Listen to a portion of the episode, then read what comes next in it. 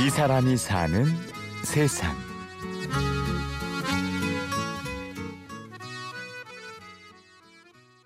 딸 쌍둥이를 키우고 있었는데 그 유치원에서 수련회를 가잖아요. 수련회 간다고 가더라고. 그래서 그냥 잘 갔다 와, 잘 다녀와 그랬는데 쌍둥이 아빠 고석 씨. 수련회에 간다는 아이들의 인사를 뒤로 하고 집을 나섰습니다.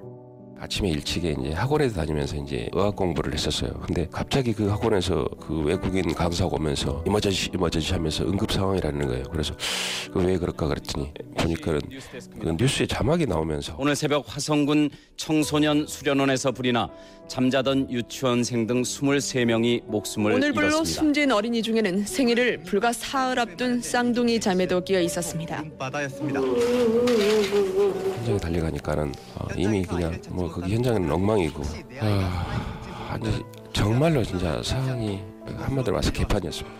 이들 가운데 쌍둥이 두 딸을 한꺼번에 잃은 고석 씨 부부의 그 절망과 수련원이라는 그런 건물은 어, 완전히 그냥 휴지 조각처럼 불에 타가지고 찌그러져 있고요. 이제 뭐 소방관들 나머지 사람들이 이제 수습하고 있는데 그 우리 아이들은 이제 어디 간지도 끝까지. 시신 확인을 요구해 주위를 안타깝게 했던 아버지 고석 씨는 아직도 두 딸의 죽음을 믿을 수가 없습니다.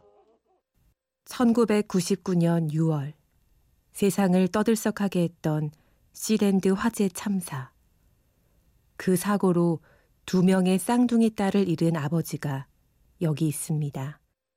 방지 전문가들도 얘기를 했는데 이미 그런 건물들은 뭐, 뭐 개돼지 짐승의 사육장으로도 사용할 수 없는 그런 곳에서 어, 아이들을 투숙을 시키고 박스 3층 건물을 말도 안 되지 말도 안 되는 일을 해놓고 어떤 놈이 이거 허가했냐 이거요 중공검사를 누가 맞춰줬냐 이게 이거 얼마나 분노를 제가 느꼈는지 모르겠어요. 그냥 아 그 상황은 지금 뭐 십 몇 년이 흘렀는데도 잊혀지지가 않아요. 지금도 생생합니다.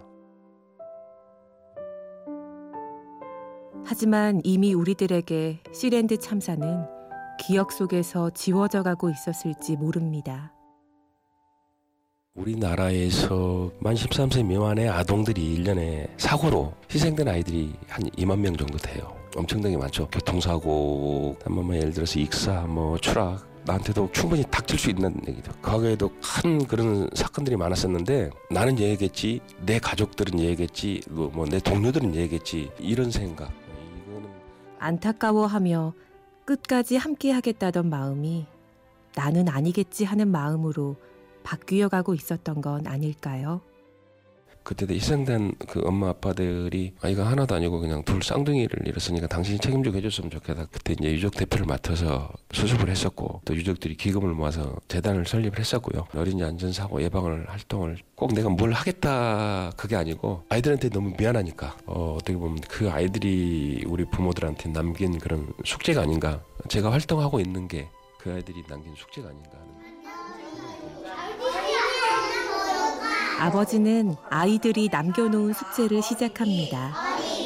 안전, 교육관, 저는 한국 어린이 안전 재단 대표를 맡고 있고요. 어린이 안전 사고 예방 활동을 하고 있습니다. 이 아이들 포함해서 총 23명의 엄마 아빠들이 있었는데 왜 그 사람들이 저를 지목을 했을까? 피할 수도 없었어요. 외면할 수도 없었어요. 하나의 이게 제 운명 같고요. 숙명이라고 그러나요? 숙명적인 그런 삶 같아요. 저마다 아픔을 극복하는 방법은 다르지만 고석 씨는 다가온 운명을 거부하지 않았습니다.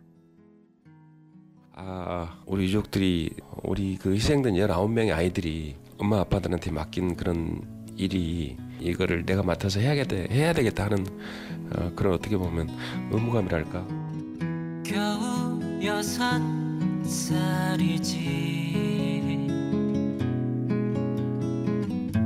그렇게 나를 같은 아파트에 살았던 우리 그 쌍둥이의 친구가 있어요. 그 친구하고 그 친구 엄마가 해마다 6월 30일이면 꼭 꽃을 한 송이씩 들고 이렇게 찾아와요. 근데 몇년 전에는 친구하고 아빠가 오시더라고요. 그래서 물어봤습니다. 엄마 어디 가셨니? 근데 엄마가 돌아가셨다는 거예요. 어, 아프셔가지고 아 이게 너무나 가슴이 아프고요. 그 친구는 이미 대학 4학년이에요. 지금도 교류를 하고 있고요.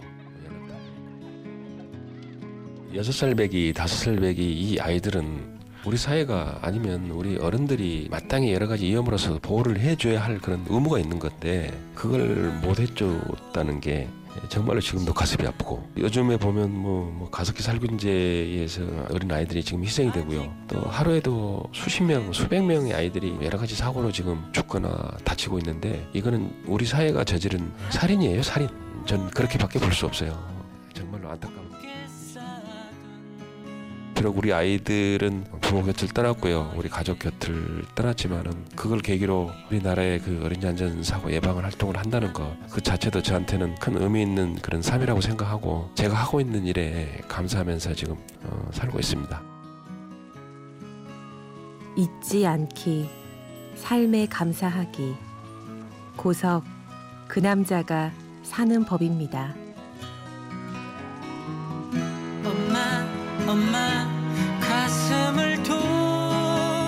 지금까지 취재 구성의 강철, 내레이션 임현주였습니다.